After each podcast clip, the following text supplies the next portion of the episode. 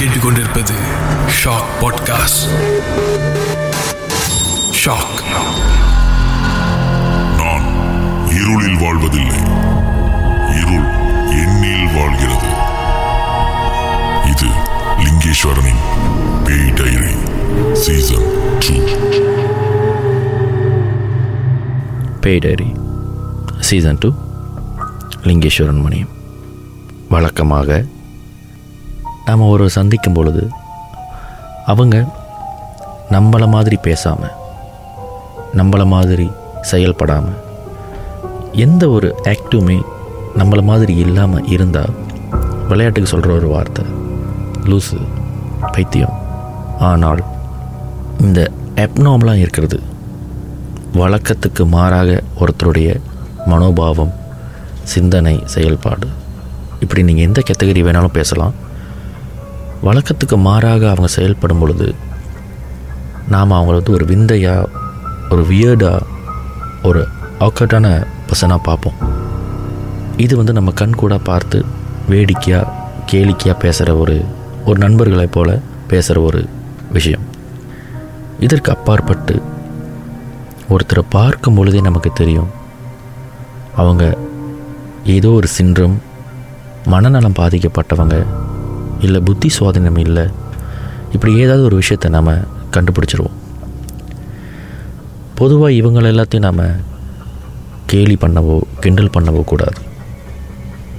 அதற்கு காரணம் அவங்க நம்மளை விட ஏதோ ஒரு வகையில் குறைபாடோடு இருக்காங்க அப்படின்ற அர்த்தம் இல்லை. நம்மளை விட அவங்க சில ரகசியமான சக்திகளை கூட கையாண்டுக்கிட்டு வராங்கன்ற கூட எடுத்துக்கலாம். ஒருத்தருக்கு வரைய தெரியலன்னா அவருக்கு வரையவே தெரியல அப்படின்னு அர்த்தம் கிடையாது. அவருக்கு வரைய தான் தெரியல. மற்ற மற்ற ஆற்றல்கள் இருக்குது அப்படின்னு அர்த்தம். இப்போ இந்த டவுன் சின்ட்ரோம் மனநலம் பாதிக்கப்பட்டவங்க புத்தி சுவாதீனம் இல்லாமல் இருக்கிறவங்க நம்மள மாதிரியான வாழ்க்கை வாழலையே தவிர ஆனால் அவர்களுடைய உலகத்தில் அவர்களுடைய வாழ்க்கை அவங்களுக்கு பிடிச்ச மாதிரி அவங்க சந்தோஷமாக இருக்கிற மாதிரியே இருக்கும்.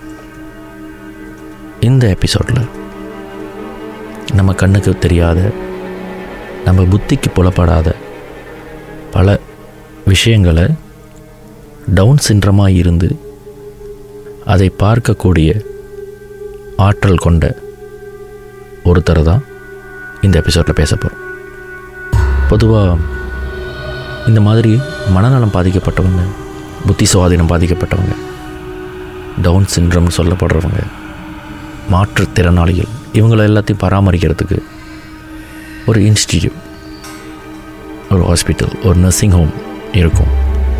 அந்த இடத்த பற்றி நம்ம ஐடென்டிஃபை பண்ண வேண்டாம். அது வந்து எல்லாரையும் ப்ரொஃபைல் பண்ணுற மாதிரி இருக்குன்றது ஒரே நோக்கத்துக்காக இந்த கதை நான் யாரிடம் கேட்டேன் அதை சம்பந்தப்பட்டவங்களை யாரை நான் சந்தித்தேன்ற இந்த அடையாளங்கள் எல்லாத்தையும் மறைத்து இந்த அனுபவத்தை உங்களோட பகிர்ந்து கொள்கிறேன். ஒரு ப்ரோக்ராம் விஷயமாக ஒரு மருத்துவமனைக்கு போயிருந்தோம். ஒரு குறிப்பிட்ட மருத்துவமனை. ஆனால் எதிர்பாராத வகையில் பல கதைகள் வந்தது. அதில் ஒரு கதை தான் இந்த ஒரு பையன். சிறு வயதிலிருந்து அந்த பையனுக்கு பள்ளியில் ஏதோ ஒரு உருவத்தை பார்க்குற மாதிரியும் யாரோ தன்னுடன் பேசுகிற மாதிரியும் தன்னுடன் யாரோ நடந்து வர மாதிரியும் தன்னுடையன் யாரோ இருக்கிற மாதிரியும் அவன் பார்த்துக்கிட்டே இருக்கிறான். இப்படி பார்த்துக்கிட்டு இருந்த அந்த பையனுக்கு எல்லாரும் வச்ச பேர் பைத்தியக்காரன் கிறுக்கன் பேயோட பேசுகிறவன் தனியாக உட்காந்து பேசுகிறவன் இப்படியெல்லாம் பல மாதிரியான கேலி கிண்டல் புலி நடந்திருக்கு. ஆனால் அந்த பையனை பொறுத்த வரைக்கும் நான் எதையெல்லாம் பார்க்கறனோ அதையெல்லாம் எல்லாருமே பார்க்குறாங்க அப்படின்ற ஒரு மனநலம். ஏன்னா அவன் கண்களுக்கு மட்டுமே தென்படுற உருவம் செயல்பாடு இது எல்லாமே மற்றவங்களுக்கும் தெரியும் அப்படின்றது அவனுடைய நம்பிக்கை. இதனால் பல பேர் அவனை பகடிவதை வெடைக்கிறது. கூட்டாளிங்களோட சேர்ந்து பழகாமல் அவனை ஒதுக்கி வைக்கிறது. இந்த மாதிரியான பிரச்சனைகளை அவன் சந்திச்சிருந்துருக்கான். இதில் இன்னொரு முக்கியமான விஷயம் என்னென்னா அந்த பையனுக்கு வந்து ஒரு சின்ரம் இருந்தது. அந்த சின்ரம் பற்றி நான் இங்கே சொல்ல விரும்பலை. காரணம் அந்த சின்ரம் பற்றி சொன்னால் மற்ற மற்றவர்களை நாம் வந்து ப்ரொஃபைல் பண்ணிடுவோம் இவங்களாம் இப்படி தான் இருப்பாங்களோன்றது. அந்த பாதிப்பை நாம் தரக்கூடாது. அதனால் அந்த சின்ரம் என்னன்றதை நான் மறைச்சிடுறேன். அந்த பையனுக்கு ஒரு சின்றமும் இருந்ததுனால இந்த சின்ரம் அது வந்து ஒரு கிஃப்ட் ஒரு இறைவன் ஒரு பிள்ளைக்கு கொடுத்த அடிஷ்னல் கிஃப்ட் அப்படின்ற விஷயத்தை புரிஞ்சிக்க முடியாத பள்ளி பருவத்தில் அவனுடைய உடல் பாகங்கள் முகபாவங்கள் இதையெல்லாம் பார்த்து இவன் தனியாக பேசுகிறதுக்கும் தனியாக புலம்புறதுக்கும் தனியாகவே இருக்கிறதுக்கும் காரணம் அந்த சின்ரம் தான் அப்படின்ற மாதிரி ஆயிடுச்சு. உண்மையில் அந்த சின்றமுக்கும் அந்த பையன் பார்க்கிற உருவத்துக்கும் அந்த பையன் தனியாக பேசுகிறதுக்கும் எந்த சம்மந்தமும் இல்லை. அந்த சின்ரம் அவனுடைய பிறப்பால் ஏற்பட்டது. ஆனால் அவன் ஏதோடு ஏதோ ஒரு உருவத்தோடு ஏதோ ஒரு சக்தியோடு பேசுவது பழகுவது விளையாடுவது இது எல்லாமே அவனுக்கு கொடுக்கப்பட்ட இன்னொரு ஆற்றல். வரமாக இருக்கலாம் அது ஒரு சாபமாக கூட இருக்கலாம். இப்படி ஒரு சூழ்நிலையில் ஒரு பையன் வளரும் பொழுது அவனுடைய மனநலம் எப்படி இருக்கும்? அவனுடைய வாழ்வியல் எப்படி இருக்கும்? சமூகத்தோடு அவனுடைய எண்ணங்கள் எப்படி இருக்கும்? இது அந்த பள்ளி பருவத்தில் நிறையவே பாதிக்கப்பட்டிருக்கு. இதனால் வீட்டுக்கு வர அந்த பையன் ரொம்ப அக்ரெசிவாக ரொம்ப கோபமாக எந்த ஒரு விஷயத்திலும் இன்ட்ரெஸ்ட் காட்டாமல் யாரை பார்த்தாலும் எதிராளியை பார்க்குற மாதிரியும் ஒரு பகையாளியை பார்க்குற மாதிரியும் இன்செக்யூராக இருந்துக்கிட்டு இருக்கிற மாதிரி வீட்டில் அவங்க குடும்பத்தினரிடமே அந்த பையன் அப்படி பிஹேவ் பண்ண ஆரம்பிச்சிட்டான்.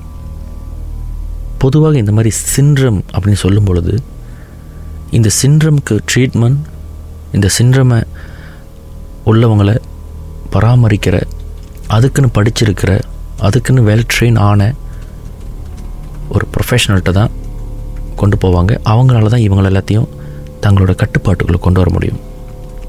பொதுவான மக்கள் சராசரியான மக்கள் இந்த மாதிரியான விஷயங்களை பார்க்கும் பொழுது இது ஏதோ ஒரு பெரிய வியாதி இது ஏதோ முன்வினை பாவம்.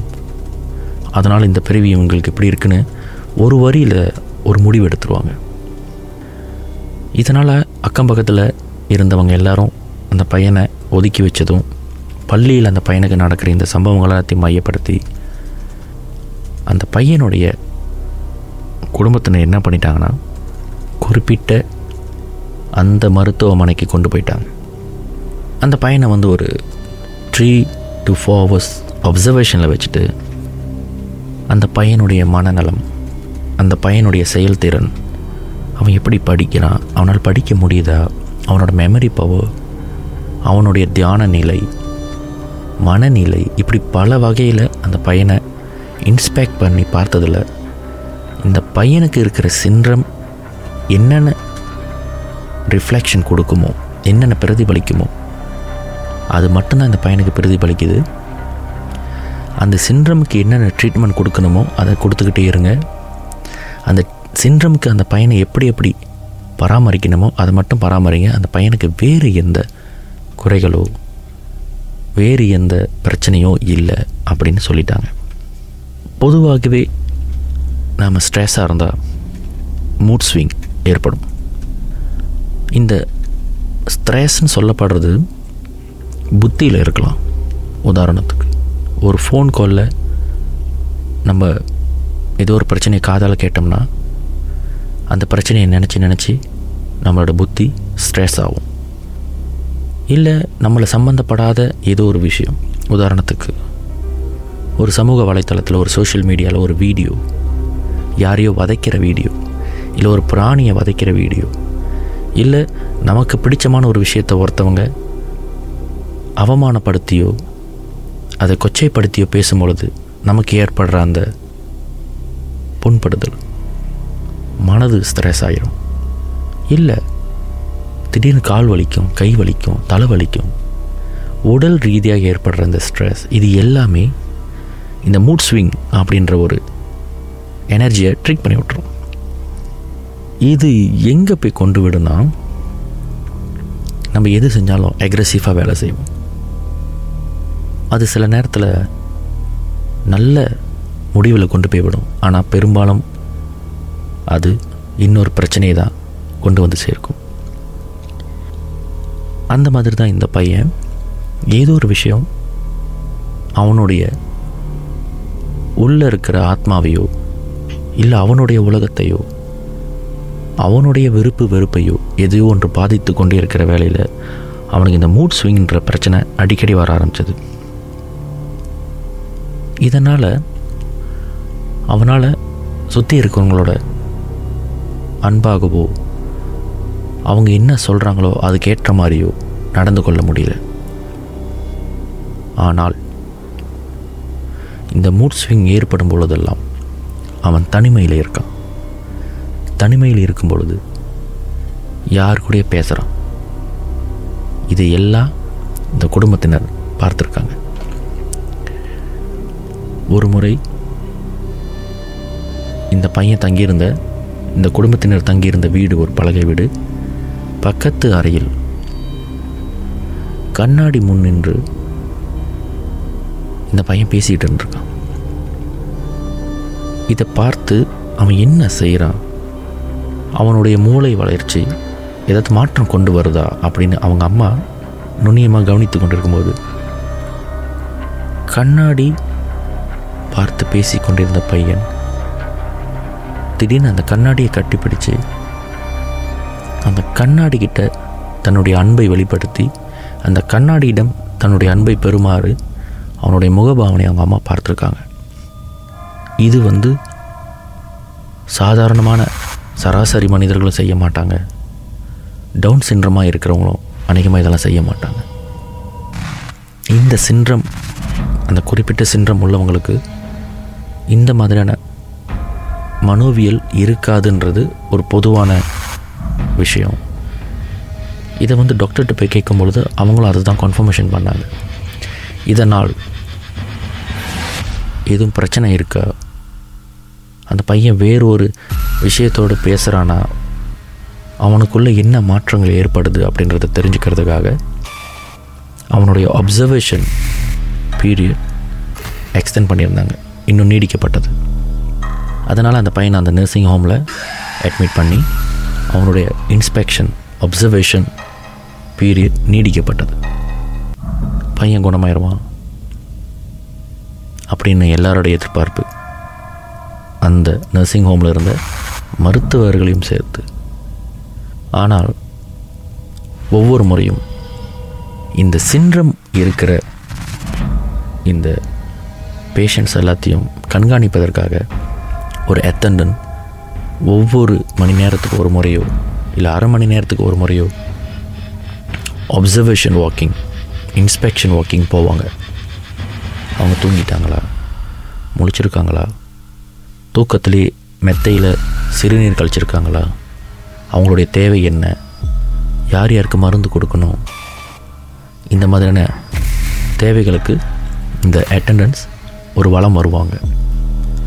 அந்த மாதிரி ஒரு தடவை வளம் வரும்போது இந்த குறிப்பிட்ட பையன் அவன் பக்கத்தில் தலைவெறி கோலமாக முடியெலாம் நரைச்சி ஒரு வயசானவங்க உட்காந்து அந்த பையனை பார்த்துக்கிட்டு இருந்திருக்காங்க. அந்த பையன் தூங்குற வரைக்கும் அந்த உருவம் அவங்களே பார்த்துக்கிட்டு இருந்தது. இந்த எத்தனனுக்கு ஒரு கேள்வி. விசிட்டிங் ஹவரில் வர வேண்டியவங்க விசிட்டிங் ஹவர் முடிஞ்சும் இங்கே என்ன பண்ணுறாங்க ஒன்று. ரெண்டு. எந்த பேஷனை யார் வந்து பார்க்குறதா இருந்தாலும் அவங்க சந்தித்து பேசுகிறதுக்கு ஒரு தனி அறை ஏற்பாடு செய்யப்பட்டிருக்கு. எல்லா பேஷனும் படுத்து உறங்குற ஒரு அறையில் யாரும் அவங்களுடைய உறவினராக இருக்கட்டும் அவங்க வீட்டு குடும்ப பிள்ளைகளாக இருக்கட்டும் வந்து பார்ப்பதற்கு அனுமதி கிடையாது. அப்படின்னா அந்த வயசானவங்க எப்படி அந்த அறைக்குள்ளே உட்காந்து பேசிக்கிட்டு இருக்காங்க? மூன்றாவது எல்லாருமே படுத்துறங்கும் பொழுது அவங்க அங்கே உட்காந்துருக்கிறத யாருமே நோட்டீஸ் பண்ணலையா? ஒருவேளை யாராவது முக்கியமானவங்க வந்து ஸ்பெஷல் பெர்மிஷன் கொடுத்துருப்பாங்களா? அந்த பையனுக்கு ஏதாவது ஆச்சா? இப்படி பல கேள்விகளோட அந்த அத்தண்டன் வளம் போனவர் இதை கன்ஃபர்மேஷன் பண்ணிக்கிறதுக்காக திரும்ப லாபிக்கு போயிருக்கார். இந்த லாபிக்கு போனவர் அங்கே யாருமே இல்லை. ரிசப்ஷனிஸ்ட் யாருமே இல்லை. இரவு சாப்பாடு சாப்பிட்றதுக்காக எல்லோரும் பென்ட்ரிக்கு போயிருந்திருக்காங்க. சரி அவங்கள தொந்தரவு செய்ய வேணாம்னு சொல்லிட்டு திரும்ப இவர் வரும்பொழுது அந்த வயசானவங்க அங்கேயே தான் உட்காந்துருந்துருக்காங்க சரி அவங்களே போய் கேட்டுருவோம். அப்படின்னு கிட்ட போகும் பொழுது இவருக்கு ஹிஸ்டரி அடிச்சிருச்சு. அதாவது தண்ணிலே மறந்து ஏதோ ஒரு சக்தியை தன்னை ஆட்கொண்டால் ஒன்று மயக்கம் விட்டுருவாங்க இல்லை கத்திடுவாங்க பயப்படுவாங்க டிப்ரெஷன் ஏற்படும் என்சைட்டி ஏற்படும். இவர் இப்படி கத்தி ஆர்ப்பாட்டம் பண்ணதுனால சுற்றி இருந்த அந்த பேஷண்ட்ஸ் அந்த ஸ்டாஃப் செக்யூரிட்டி கார்டு அங்கே எப்பொழுதுமே ஜெனரேட்டரை ஆப்ரேட் பண்ணுற ஒரு ஆப்ரேட்டர் இருப்பார். அவங்க எல்லாருமே என்னமோ ஏதோ நடக்குது அப்படின்னு சொல்லிட்டு பதறி வந்து நிற்கும் பார்க்கும் பொழுது இவர் கீழே விழுந்து வலிப்பு வந்த மாதிரி துடிச்சிருந்திருக்கார். அவருக்கு கொடுக்க வேண்டிய ட்ரீட்மெண்ட்காக அவரை ஹாஸ்பிட்டலில் அட்மிட் பண்ணிட்ட பிறகு என்ன நடந்துச்சு அப்படின்னு தெரியாமல் இருக்கிற பட்சத்தில் இவங்க சிசிடிவி கேமராவில் இந்த விஷயத்தை பார்த்துருக்காங்க. அந்த சிசிடிவி கேமராவில் அவர் கிட்ட போகிறாரு ஹிஸ்டீரியாவில் கீழே விழுகிறார் அது மட்டும்தான். அந்த பாட்டி உட்கார்ந்துருந்தது. இது எதுவுமே தெரியல. இந்த விஷயம் அந்த எத்தண்டன் சொல்லும் பொழுது எல்லாருக்கும் அதிர்ச்சியாக இருந்தது.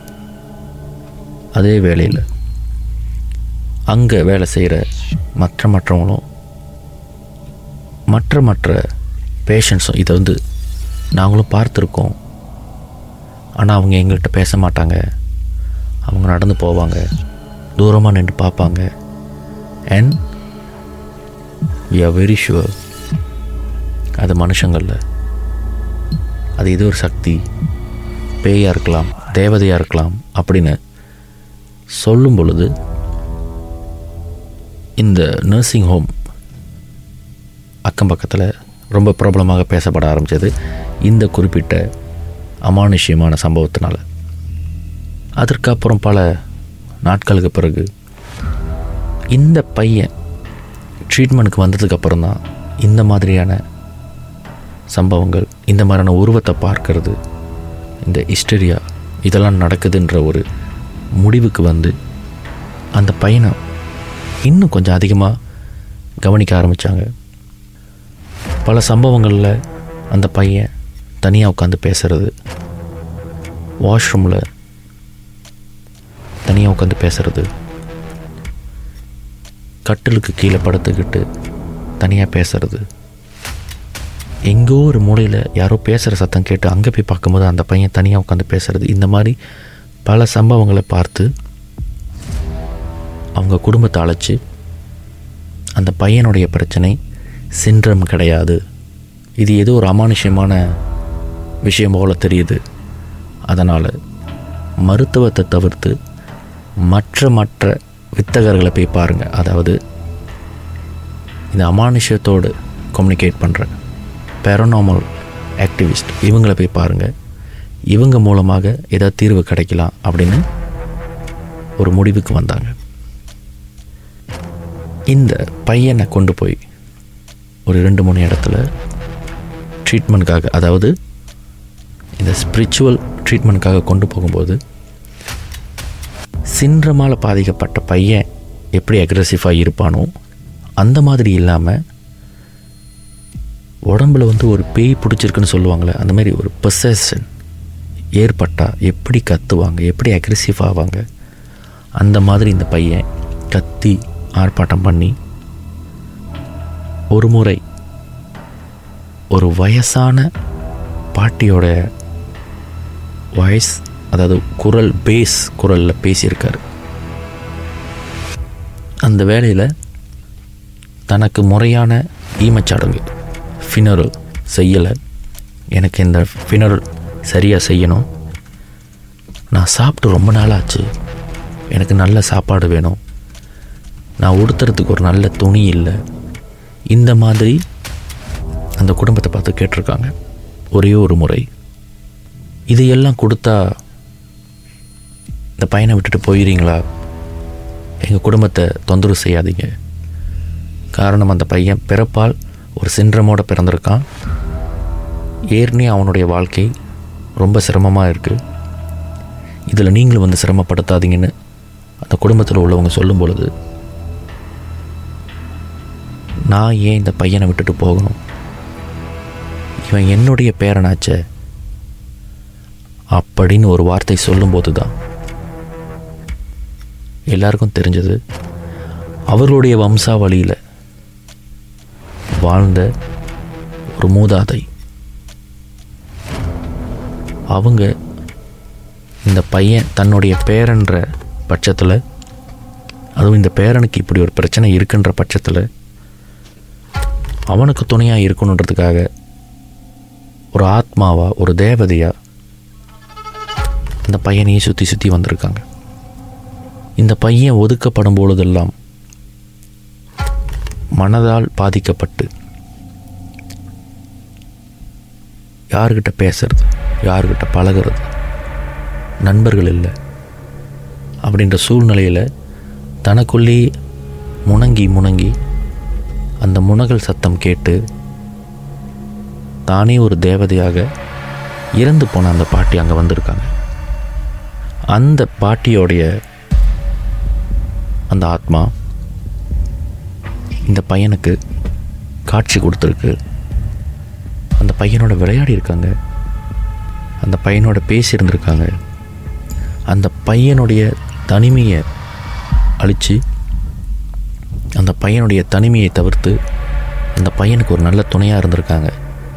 அந்த பையனுடைய சின்ரம் பிரச்சனையிலேருந்து அவனை வெளிக்கொண்டு வந்து அந்த பையனுடைய ஆத்மாவோடு நெருங்கிய தொடர்பு கொண்டு ஒரு ஆத்மாவுக்கு என்ன சந்தோஷம் தேவையோ என்ன நிம்மதி தேவையோ அதை கொடுத்து அந்த பையன் கூடவே அந்த பாட்டி இருந்துருந்துருக்காங்க. இந்த சம்பவத்துக்கு அப்புறம் அந்த டாக்டர் அந்த பையனை ஃபாலோ பண்ணுறது அந்த பையனுடைய ரெக்கார்ட்ஸ் எல்லாமே சரண்டர் பண்ணிட்டோம். இப்போ அந்த பையன் எங்கே இருக்கார்? என்ன பண்ணுறாரு இன்னும் அந்த பாட்டியுடைய ஆத்மா அவங்க கூட தான் இருக்கா? அந்த குடும்பம் இப்போ எங்கே இருக்காங்க? இந்த எந்த விஷயமும் எங்களுக்கு தெரியாது. கடைசியாக சின்றமால் அந்த பையனுடைய அக்ரெசிவ் தனிமை மூட் ஸ்விங் அவன் பேசுறது இது எதுவுமே கிடையாது. ஆனால் அந்த பையன் அந்த சின்றமலை இருக்கிறனால அதே வேளையில் அவனால் ஏதோ ஒரு சக்தியை பார்க்க முடியுது ஒரு சக்தியோடு பேச முடியுதுன்ற காரணத்தை காட்டி இந்த பையன் ஒரு பைத்தியக்காரன் அப்படின்னு சுற்றி இருக்கிறவங்களாம் அவனை ப்ரொஃபைல் பண்ணி கடைசியில் அந்த பையன் இப்போ எங்கே இருக்கான் ஏது இருக்கான்னு தெரியாமல் போயிடுச்சு அப்படின்னு ஒரு விஷயத்தை தெரிவிச்சுட்டு எங்ககிட்ட ஒரு கேள்வி கேட்டார். இப்போ நீங்கள் சொல்லுங்கள் இந்த மாதிரி ஏதோ ஒரு வகையில் ஏதோ ஒரு சின்ரம் ஏதோ ஒரு மாற்றுத்திறன் உள்ளவங்களை நாம் குறைபாடு உள்ளவங்களாக பார்க்குறோம். ஆனால் இந்த குறைபாடு உள்ளவங்களுக்கு ஆத்ம ரீதியாக இன்னொரு சக்தியை இந்த இயற்கை கொடுத்துருக்கு. இப்போ அந்த பையனுக்கு கிடைச்சது வரமா சாபமா? இந்த எந்த விதமான ஆற்றலும் ஆறுதலும் கிடைக்காத நாம வரமா சாபமா? அப்படின்னு ஒரு கேள்வி கேட்டார். அவர் கேட்ட கேள்விக்கு என்ன பதில் என்று எனக்கு நானே சொல்லிட்டேன். இப்போ நான் உங்களை கேட்குறேன் அந்த பையனுக்கு கிடைத்தது வரமா சாபமா?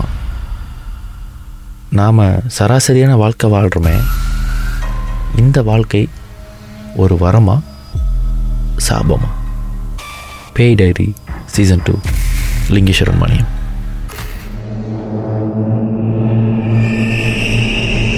Shortly.